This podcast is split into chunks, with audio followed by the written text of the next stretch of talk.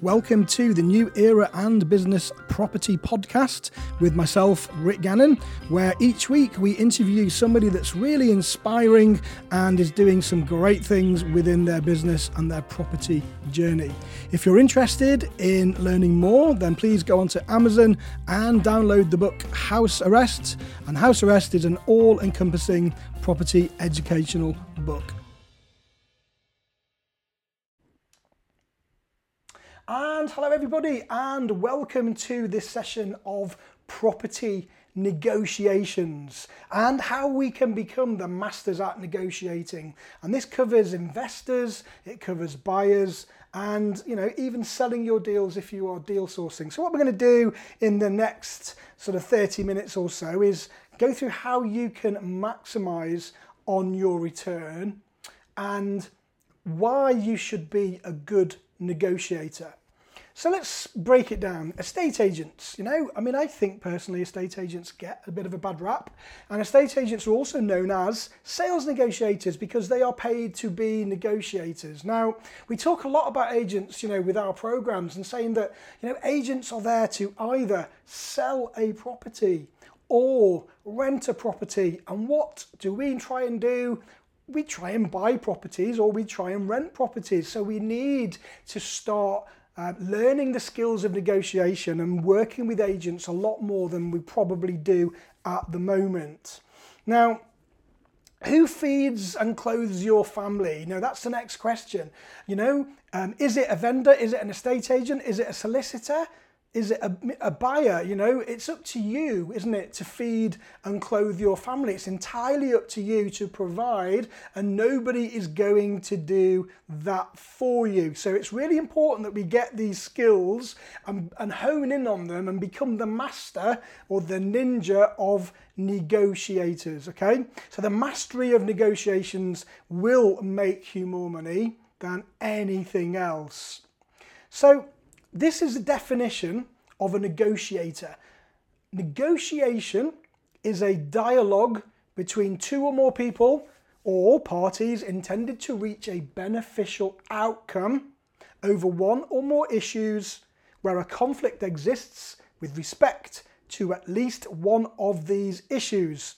The beneficial outcome can be for all of the parties involved or just for one or some of them. Now that's a bit of a mouthful. Now that's come from Wikipedia and that's their definition of a negotiator. And that's what we're going to hone in on in the next half an hour or so. So what types of negotiations are there? Well, let's go through. First of all, we've got procurement. And procurement, the definition, is the process of finding, agreeing terms, and acquiring goods, services, or works from an external source, often via a tendering or competitive bidding process. And the process is used to ensure the buyer receives goods, services, or works at the best possible price when aspects such as quality, quantity, time, and location are compared. So that's the first one procurement. The next one is haggling, and we've all heard of haggling. It's something that perhaps we don't do a lot of in our country, in the UK, and certainly more often than not, it, it, happens, you know, abroad and when you go on holiday. But certainly don't seem to do an awful lot of haggling um, from where we are in the UK. So haggling is the bargaining or haggling is a type of negotiation in which the buyer and the seller of a good or service debate the price and the exact nature of a transaction. So if the bargaining procedures agreement on terms, then the transaction takes place. And then we've got barter, bartering. What is that? Well, bartering is a system of exchange where goods or services are directly exchanged for other goods or services without using a medium of exchange, such as money. You know what, when we were kids, we used to call this swapping, didn't we? So it's the same thing. So, for example, there's often something else involved in the deal, and how could you apply this to your deals and think outside the box with regards to something that you want? This comes in really well, folks, with when we're um, bartering for terms of a contract You know, we could call it negotiating, I suppose, but you know, it kind of comes under the terms of barter. So I want more money. Okay, well, I can give you more money, Mr. Vendor, but in return, I want something else. So I'm going to take away maybe the um, the clause that states that I will be responsible for the boiler. So if you want more money off me each month, that's fine, but then your responsibility will to be look after the boiler rather than mine. So I would say that that would be both a negotiation and a barter.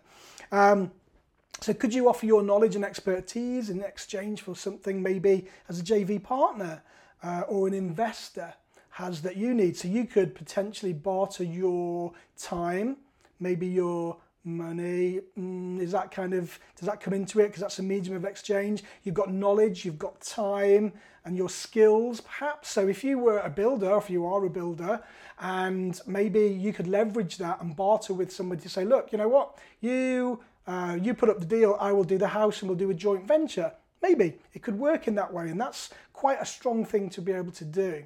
So there are many forms of buying and selling and we know that and all negotiations involve the transfer of value to the other party. And that value could be it could be money, it could be time, or it could be energy, which would be systems, processes, the ability to solve problems.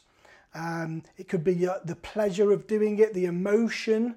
So, you know, that all comes under energy. It could be the intellect, which is the IP or perhaps it could be money. So it's all of those. And these are many forms that we would go into a joint venture agreement potentially, you know, with one or more of those assets. So you could be the fact that you've got the money and you can negotiate the fact, well, you know what, I've got the money, you go and source the deal, you do the negotiation, and then we can do a joint venture based on the back of that, and I'll put the cash in. Or it could be that, look, you know, I've got the time and I've got the energy and I've got the emotion. I'm really focused. And you know what? I've got the processes to put in place to make this business work. So I've got all of that. What have you got? Have you got the money? You know, have you got the same energy as us? What is it that you're bringing to the table? So, when it comes to negotiating, these are the main aspects, the four main aspects. It could be the intellect, which is the, the IP. So, for example, if you, um, you know, away from property perhaps on this one, but if you've got someone um, that is involved in computer systems, etc., you're really good at negotiating and selling. They're really good at coding. They've got the IP and the intellect. You've got the time and the energy. You might both have the money, and then you can work out your joint venture agreements off the back of that or something similar. So I know that's not specifically about property, but that is, you know, one of the forms that we use for negotiations for buying and selling. What is it you're bringing to the party? What is it that they're bringing to the party? So how can you haggle? How can you negotiate and barter and procure everything that you can bring to the party as a win-win. So it's always got to be a win-win. And when we talk about joint ventures, there never really is. You know, somebody says to you, what what is the best joint venture? How do we get that joint venture agreement? Well, there is no one size fits all. You know, there isn't something that you can just get off a shelf and say that's a joint venture and that's how we do it, that's how we negotiate because every single deal and transaction is going to be completely bespoke, it's going to be different. So it's whatever you agree to with your joint venture partner, with your vendor. So, good negotiation is good communications with results. Okay? So, good negotiation is good communications with results. What does that mean? Well, we're going to cover that in a second, okay? Because it's, it's very much about understanding people and it's really important folks. So why am i teaching you this? Well when you go networking when you're starting in your property journey this is probably one of the most fundamental things that you've got to get right. So people often say how will people trust me? How will they take me seriously? Well let's go back all the way to understanding the other person because that's what this is all about. So, to begin with, seek first to understand and then be understood. What the hell does that mean? Seek first to understand and then be understood. Okay, we're going to go through all of these points, but this means that to begin with, you've got to make sure that you are a good communicator. And by being a good communicator doesn't always mean talking. Now, I know it's difficult because I'm talking at you kind of right now because that's the way that the system is and you're listening. But to begin with, you know, you, you need to seek first. So you need to understand what other people want before you try and get your own point across. Communication is the most important skill that we've all got in life. And we spend years learning how to read and write and years learning how to speak, but nobody really teaches us about how to listen. What training have you ever had that enables you to listen so you really deeply understand another human being? Well, I don't think you do. We don't really have that training, do we? It's something that you know you have to kind of pick up in later life. Um, we don't often get taught how to communicate with people effectively. Certainly not, you know, um, when I was at school. So if you're like most people, you probably seek first to be understood. You want to get your point across. So when you're networking and you're in a crowd of people and you go up to them and sometimes it's nerves and you start talking and you can't shut up. That's not the right way to do it, okay? So in doing that, you're ignoring the other person completely and pushing them away from you. So what we do is try and listen. Listen with your heart, uh, and not as most people do, listen with the intent to reply. Now that's quite interesting. So we need to listen to understand the other person. We're not listening for breaks in the conversation so we can butt in. We are listening to what they are saying. And I can guarantee, folks, if you listen to somebody and you ask questions and that will empower them and it will give them that sense of importance, then they will warm to you more than anything else. Now, there's nothing worse, and I think we've all been through it, of talking to someone in a room and you can't get a word in edgeways. All they want to talk about is all the good stuff that they're doing, and they're not really interested in what you're doing. Well, we're not bothered about them, are we? We don't really care too much because we want to do the same. We want to talk about us, and that's normal because we are all human beings and we've all got the same needs and wants or similar needs and wants. So practice this next time you're at a networking meeting. Okay, so when you go to a networking meeting, do these following things. First of all, obviously you've got to smile. I'm going to cover that in a second. Greet the person, be friendly with them. If they're willing to shake your hand, then put your hand out and be nice and polite and friendly, and then just listen to them and be attentive. Don't be distracted by the other people in the room. Very often, when you're in a conversation with somebody and they break eye contact to look at the person that's perhaps stood behind you, then you know that they're not listening to you and that lowers your energy. And I think we've all been there, haven't we? Come on, folks, we've all been there. You know, if you're talking to someone and they look at the person that's walking behind you or their eye contact moves, that kind of breaks the conversation, isn't it? Okay, so seek first to be understood. Right? Seek first, sorry, to understand, sorry, not be understood. Seek first to understand and then look for being understood. Okay, it's really, really important. The other thing is, as well, folks, people are not interested in your fast cars and they're not interested in how big your house is, and they're definitely not interested in your ailments.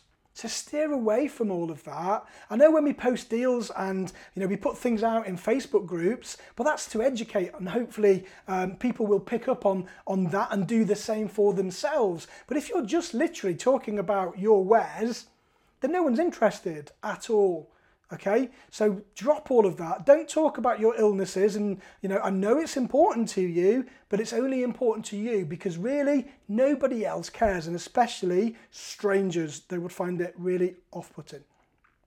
Okay, there is no such thing as no communication.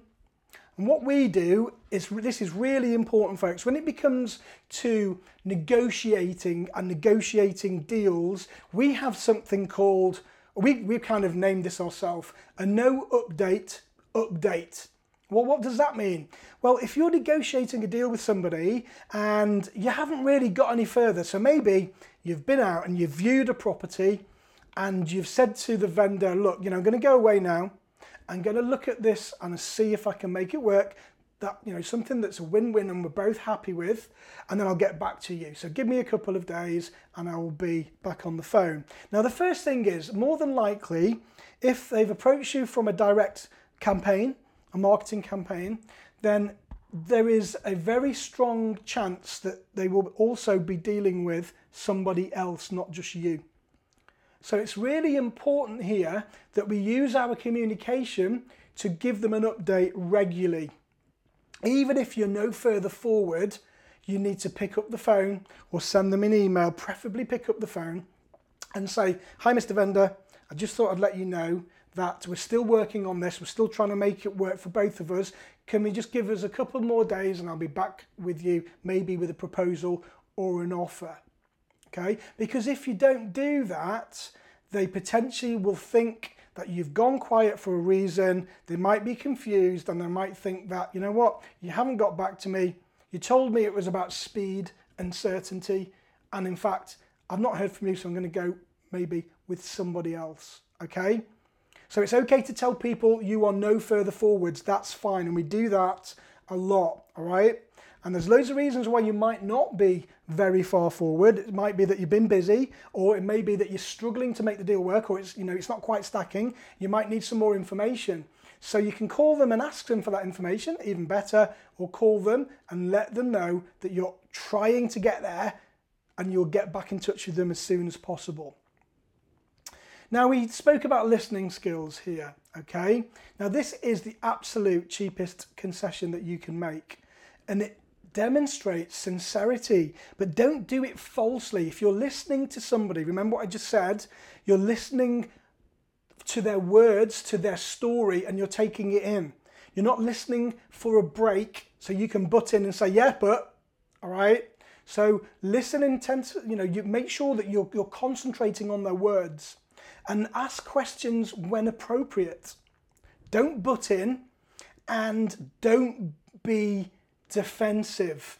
Because if you begin to be defensive, that will only put them away. You'll probably end up having a heated discussion rather than a conversation. It's really important, folks, okay?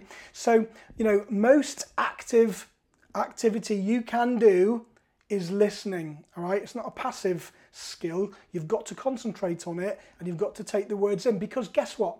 You can only have one thought at a time. And if your thought is on something else, you cannot listen to them and take it all in. You know, when you're listening to an audio book and you're listening and you're taking it all in, and then all of a sudden um, your your thought goes off. You know, your thought pattern just goes off to something else that's happened maybe in the day, or maybe a worry that you've got about tomorrow, and then you, all of a sudden you're back in the room and you're back in the audio book, but you've completely lost the last 30 seconds, or maybe even longer, because you can't concentrate on more than one thing at a time.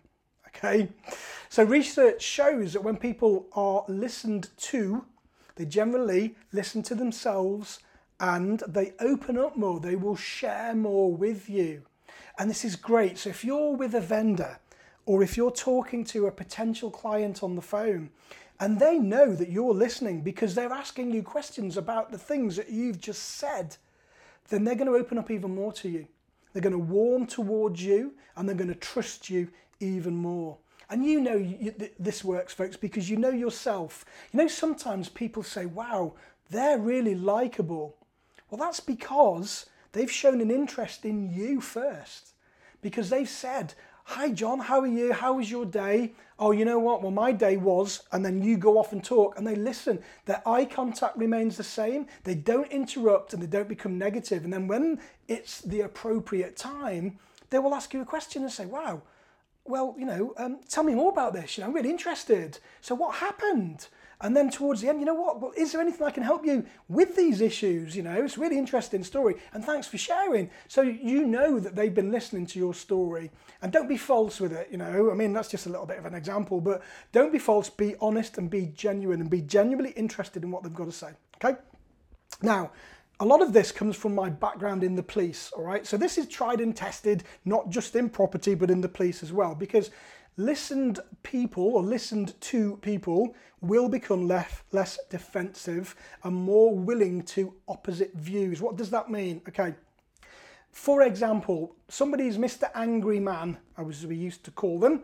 Now, going into a Mr. Angry Man syndrome or Mr. Mr. Negative syndrome and challenging them straight away will only escalate and it will escalate in the wrong way. But if you listen to them, let them talk, let them say their piece, and then when they've said it, eventually, because they will run out eventually, say, okay, well, I, I understand what you're saying and thank you very much for sharing. So, what can we do to help you move away from this situation, to help you move away from this position? In property, it would be okay. So, um, you go and see a vendor and potentially, you know, they're a little bit frosty because sometimes they can be. They're obviously going to want top dollar for their property. Um, but what we don't do is become defensive. If they say, look, you know, I want £250,000 for my property and it's only worth 200 you don't get defensive and say, whoa, don't be daft. I bought one down the road last week for, you say, okay, well, that's fantastic. Um, can I ask you, what are you basing that price on? Well, I'm basing it on because it's worth it. Okay, have you had the house valued? Well, yes, I valued it myself. Okay, fantastic. Have you looked at any of the local comparisons in the area? Do you know what the house next door sold, you know, a couple of months ago or whatever? Well, no, because I, I don't need to, and this is what I want. So, okay, great, cool. So now I've got a great understanding of how much you're looking for for the property. It gives me an idea to be able to, you know, work forward. So rather than you know, negotiating the opposite way, saying, well, that's a load of rubbish, it's not worth that, you're living in cloud cookie land, um, you know, they're going to become defensive straight away. All right? So, listening on steroids, become the master. And you can influence and uh, access another's mind through listening. It is really the best negotiating skill that we have got. Now, we talk about empathy. Now, this is another great one. When we talk about people, we need to listen to them and we need to show empathy towards them. Okay. Now, we've all got different values and all got different opinions, and that's absolutely fine. But if we're showing an empathy towards them and their opinions, then their defensive energy will go down and it'll be replaced by positive energy. Okay, and that's when you can get more creative in solving people's problems. And that's come from Stephen Covey. And I think that guy pretty much knows what he's talking about. So, um, you know, empathize towards them and, you know, try and understand what it is that, that they're telling you and, and, and live you know, in their mind almost, and and agree with them if you know um, if it's something that you're not completely opposed to, but let's just read that quote again from Stephen. When you show deep empathy towards others, their defensive energy will go down and their positive energy will replace it. And that's when you can get more creative in solving people's problems. When you start to develop your powers of empathy and imagination, the whole world opens up to you and that's from Susan Sarandon. Now, that's real, isn't it, folks? I know lots of people talk about the power of the universe and, and all things like that, all things nice.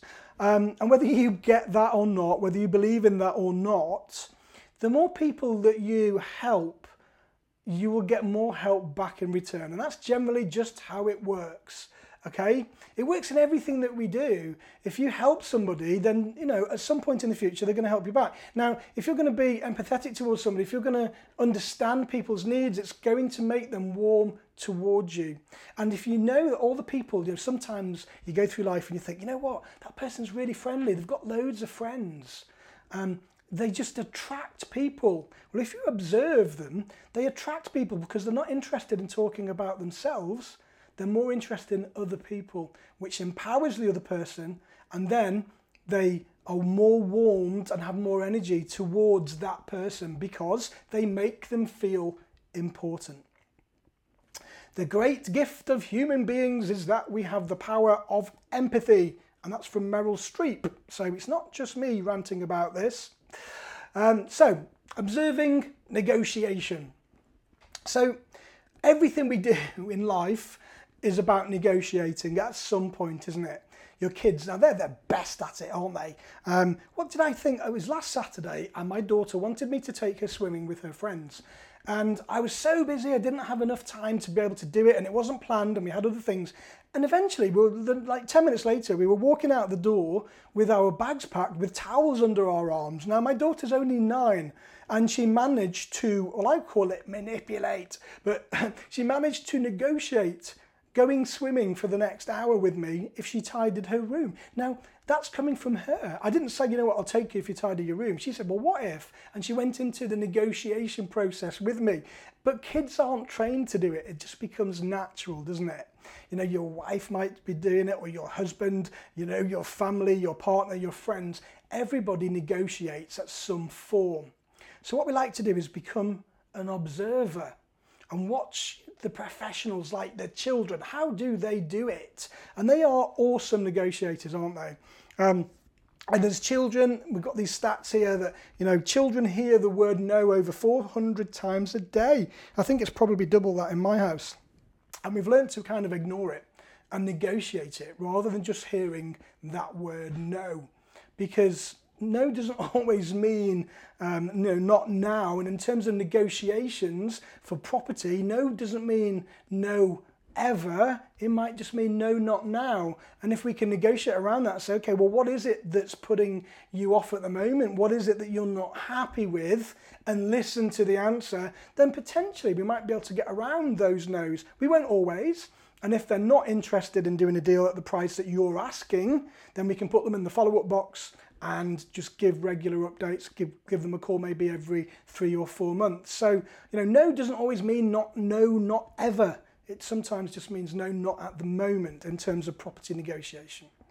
Um, so yeah, I mean, this is really important and it's um, really careful to be able to create the right image um, in your prospect's mind. I've jumped one there. So the brain doesn't always process a negative, okay? So if I say to you now, don't think of a beach, you're going to think of a beach. Don't think of a pink elephant.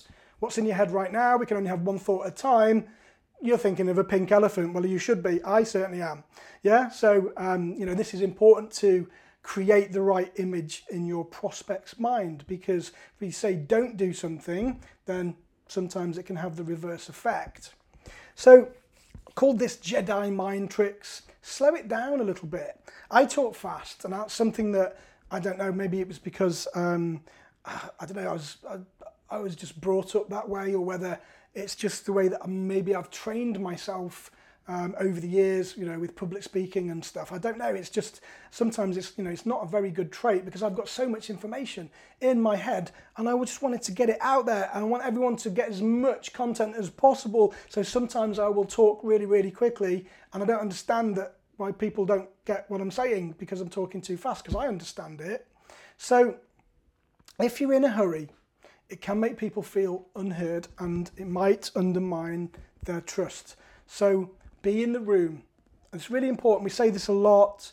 Make sure you're in the room. If you're on the phone to a vendor, don't have any distractions going on. Now, I'm in the room, you know, I'm here right now. I'm giving you this information. Um, I'm, I'm, talking to myself almost, you know, into a microphone. Um, but I know that this is going to go out to loads of people and you're going to get this content. And I'm in the room. My phone is switched off. I haven't got my Facebook popping up. I've got no telly in the background. Um, everyone's got to be quiet, you know, in the house, etc. So don't be in a hurry. If you are in a hurry, don't make the call. If you're going to a networking meeting and you haven't got time for someone, that will come across and they will remember that next time you see them. Okay? So you don't want to undermine people when you're listening to them and you're trying to build those relationships. Okay? They also they might be suspicious about why you're in a hurry, um, and they're going to feel uncomfortable, folks. Okay? So slow process equals slow calm negotiations. So we don't be too pushy, we're going to slow it down. And I'm talking to you in a much slower voice now. I'm going to put my midnight DJ voice on because um, I do talk quickly, and you know sometimes we do have to train ourselves to just pull it back a little bit. Right. So slow-paced negotiations, builds rapport. You know the pushy salespeople, the salespeople that are on the phone, the fast talkers. You know, if you buy now in the next, you know, on this call, you've got to do it now. Blah blah blah. You get pushed away. You get repelled from it. So, you know, it's about building those relationships up and about taking a little bit of time in order to do it. Now, this is a great one, folks, okay? Now, we call this mirroring, and we've covered this before, by the way, folks. So, for those of you who've seen this before and heard this before, that's fine because sometimes we go back and we just make sure that we re cement these learnings because this is one of the most important skills that we can put out there. Okay, so mirroring, what does that mean? Physical mirroring body language will build your trust and confidence, sorry, your, your person that you're talking to, their trust and their confidence. Mirror their words, use familiar, similar language, use the keywords that they're using.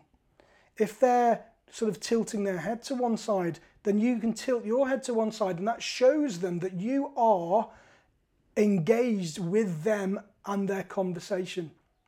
Okay? So if they're going to be using things like, and they talk about my house and my home and my place, then you say, okay, so tell me about your place. Tell me about your home. Where is your house? Use the same language that they use, okay? And this will really empower the person that you're talking to. So we do, we like people that are similar to us, don't we? We absolutely do because um, that's the way we are. We're not going to warm to someone that's completely negative towards us or to someone that's not interested in anything that we're saying. So we use these techniques to build the trust and subconsciously um, tell the world, if you like, or tell the people that we're talking to that actually, you know what, we are alike. Okay, so you know, you walk into a networking room and you are met with three people and you've got a middle-aged chappie that looks really scornful on the maybe the left-hand side of the room and you've not been to this networking meeting before and you look at him and you think, oh, he doesn't look very friendly. Then you've got the chap on the right hand side who looks a little bit discerning or a little bit confused, sees you walking in and squints a bit, thinks, and you think, well, he's looking at me as if I shouldn't be here. Or you've got the chappie in the middle, usually the host, and he's friendly, his, his body language is good, he's looking at you, he's making eye contact, and he's got a beaming smile on his face. Well, which one would you naturally go to? I think it's a simple question, isn't it? You go to the person that looks the most welcoming. So we make sure that we adapt all of these, you know. Um, use your smile. Body language is massive. And if you smile at people, they will smile back. And I know it's easy to say. And um, when we go to networking meetings, lots of the time, you know, people are uncomfortable there. They don't know everybody, and you kind of you take your phone and you look down. Don't make eye contact at me. I don't want to talk to anybody. So you know what? Here's a little task for you.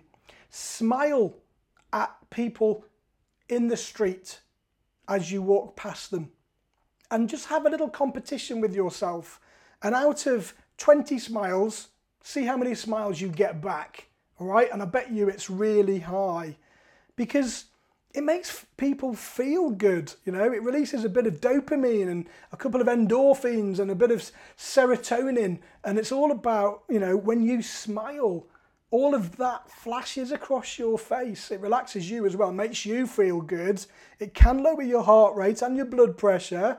But most of all, you know, it makes you feel relaxed around other people. So just practice that. We've all got these skills, and I think over the years we tend not to use them as much because we're so preoccupied with our own shit.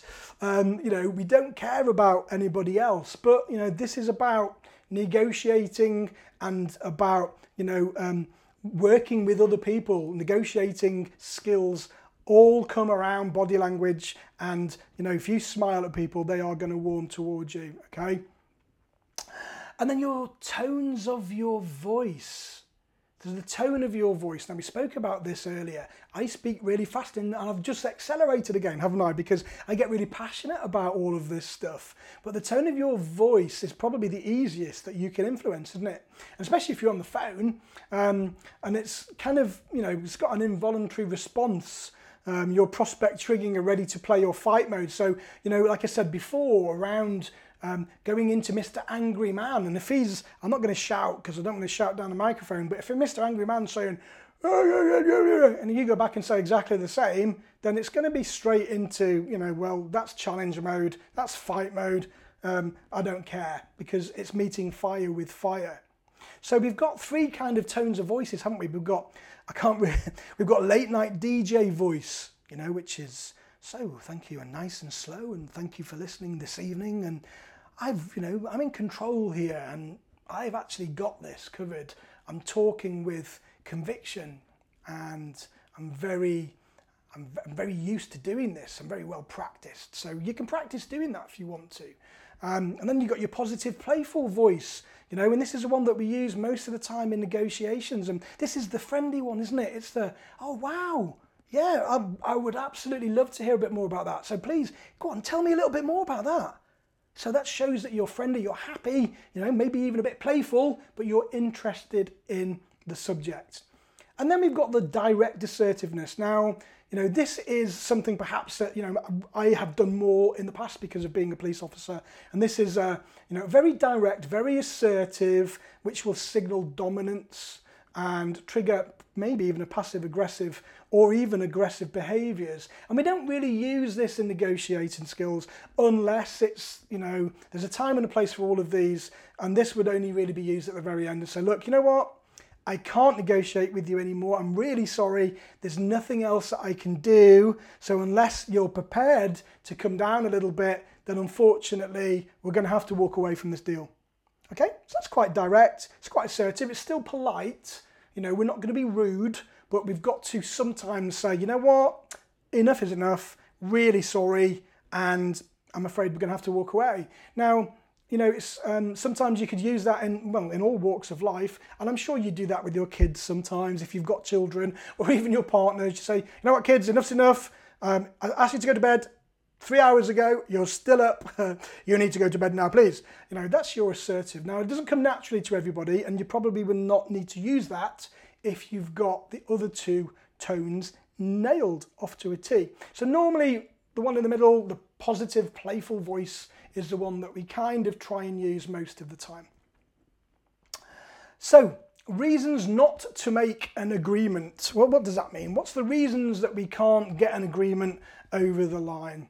So, you know, what we've done is, you know, we list the worst things to not do a deal, um, then we say them first, then we exaggerate the reasons and then we'd be silent. What does that mean? So let's explain that a little bit better. So the reasons not to make an agreement are often more popular than why they will. So, oh, well, no, I don't want to do a lease option because if I do a lease option, then potentially you could walk away. The property might go up in value over the three years or the five years or the term of the lease. You're going to get most of that. I'm not going to get it. And then you get the what ifs. Well, what if this happens? And, and what if that happens? So you're going to get the reasons they don't want to do the agreement first, okay?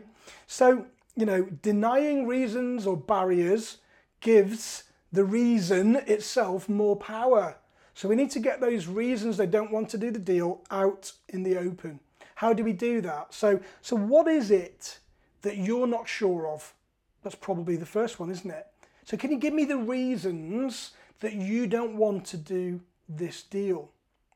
Okay, so then we're going to I don't like to use the word label too much, but we're going to sort of label their emotion and the reason not to do the deal. And say, okay, well, look, I understand that you might, and in this case, be afraid.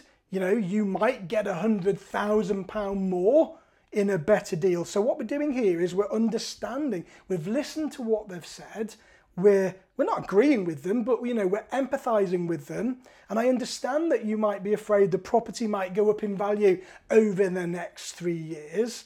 And I realize you might be worried maybe about my credibility and I might take every brick of your house away. And I know that you're concerned that the deal might be off if the survey says the house is about to fall down. And then what we do is just stay silent. Now, this is a great negotiating skill. It's also a great interview skill. Um, going back to my policing days. So we say, okay, look, you know, um, I know that you were there. I realise it may have been a problem. And I understand if you tell me too much, you might be concerned of the consequences. Now, that's a kind of a police thing. But what we always do after all negotiation is pause. Now, it can be a very uncomfortable pause, but I can guarantee they will talk back first. And usually it, they will come back with answers to their own questions. Now, I know this works, folks. I've done this a lot. Okay, so I'm going to go through these again here. List the worst things you know that, that they don't want to do. They're going to do that. All right. You can say them first, or you can ask them to say them first. It doesn't matter. But then you need to exaggerate it. So that's just going back over it again and then remain silent. Okay. So if this were me, I would say, look, you know, let's get the bad stuff out. Let's get your concerns out of the way. Okay. And I know that you've already told me that you're afraid. I know you've already told me that you're worried about. And I know that you've already told me that you're concerned about. Okay. And then pause. Or if they're saying that to you, say, okay, can you tell me, you know, what your concerns are? So this goes both ways, folks. What are your concerns? Tell me why you don't want to do this deal. Well, I don't want to do it because I'm going through the same thing again. And then we're going to just re emphasize it. Say, okay, I understand that you might be afraid. I realize that you could be worried, and I know you're concerned. Okay? And then just stay silent. And that is a really, really good technique. In anything you do, if you're asking a question to somebody, ask the question and then let them answer. Don't come back so, you know, when you ask the question to somebody and, and, and then straight away you probably, you know, just jump straight back in, always leave a pause, all right? And then that will allow the other person to, you know, usually they will answer their own question or they will say, well, no, it's not because of that, it's because of. But that will open up their feelings towards you in the deal. It's really powerful stuff. And the next thing is the power of no. Is no a good thing or is it a bad thing? I don't know what you think about that. So, no tells you more about what would make the deal work. So, it could mean, I don't want to do this deal. Okay, please tell me what your concerns are. Well, I need more money. I'm not ready to agree. I don't understand. That's a really good one. I want something different. I need more information. I need to talk it over with my partner, which is always a popular one.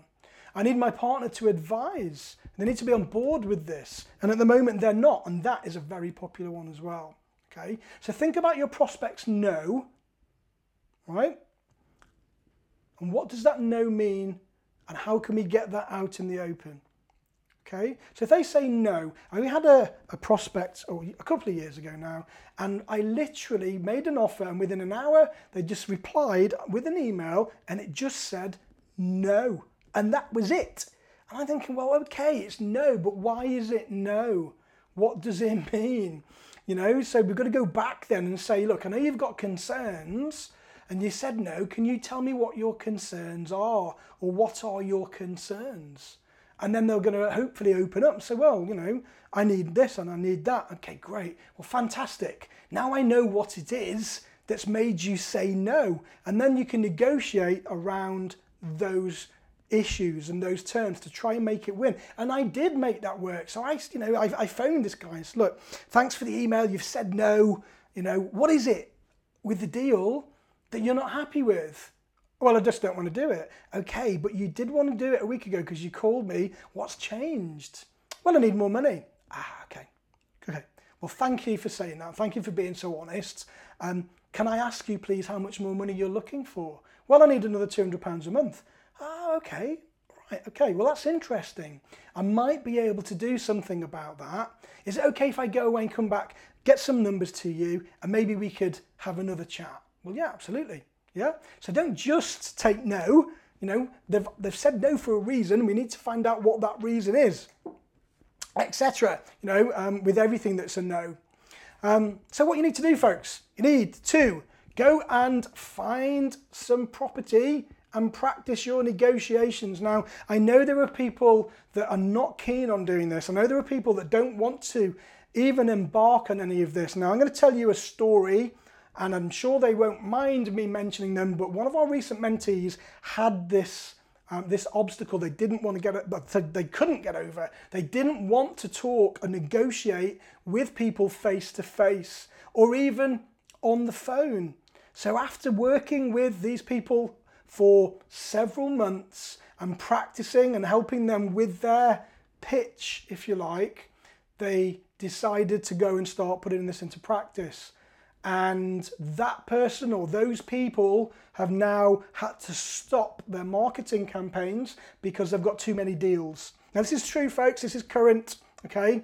So, just by using these techniques and by practicing them, you know, they are now getting more deals than they've ever had over the past 12 months. So, what do you need to do? Well, you need to put offers in, okay? So this is about taking action now, folks. You know, you can't just go to networking meetings and, and mirror everybody and be really happy and pleasant to them and expect to get deals. You've still got to get out there and do it. So you need to make sure, these are my top four tips for you now. You've got to make offers where the deal stacks. If you're not making offers on property, then you're not going to get any deals. Okay, so where the deal stacks, you've got to offer. So, what I normally say to people is that if you are out there viewing five properties a week, then that's great. If you're not, you've got to start, folks. Okay, you've got to be out there viewing at least five properties a week. And you know what? You've got to offer on all of them, every single one. Because if you're not putting offers in, then you're not going to get any deals. And very often, a lot of people will say, oh, you know what, they're not going to accept that offer. No, there's no way will they accept that. They put the offer in and it's accepted. So you're not going to know unless you put your offers in. You've got to keep pushing. You've got to keep moving forwards. You've got to keep negotiating and you've got to make sure that your campaigns are out there all of the time. Okay? Now, a no or a refusal will tell you more about the deal. It will open the deal up and give you more information about what the vendor is looking for than anything else. So if somebody says to you, no, open it up. Okay, thank you. What is it about the deal you're not happy with? Maybe there's something we can do. Maybe there's something that we can negotiate on. Hope you enjoyed that, folks. That is our negotiations like a ninja. Lots of information in there, and um, you know, lots of things for you to practice. But the the most important thing is get to those networking meetings, get out there, start practicing your listening skills and your negotiation skills.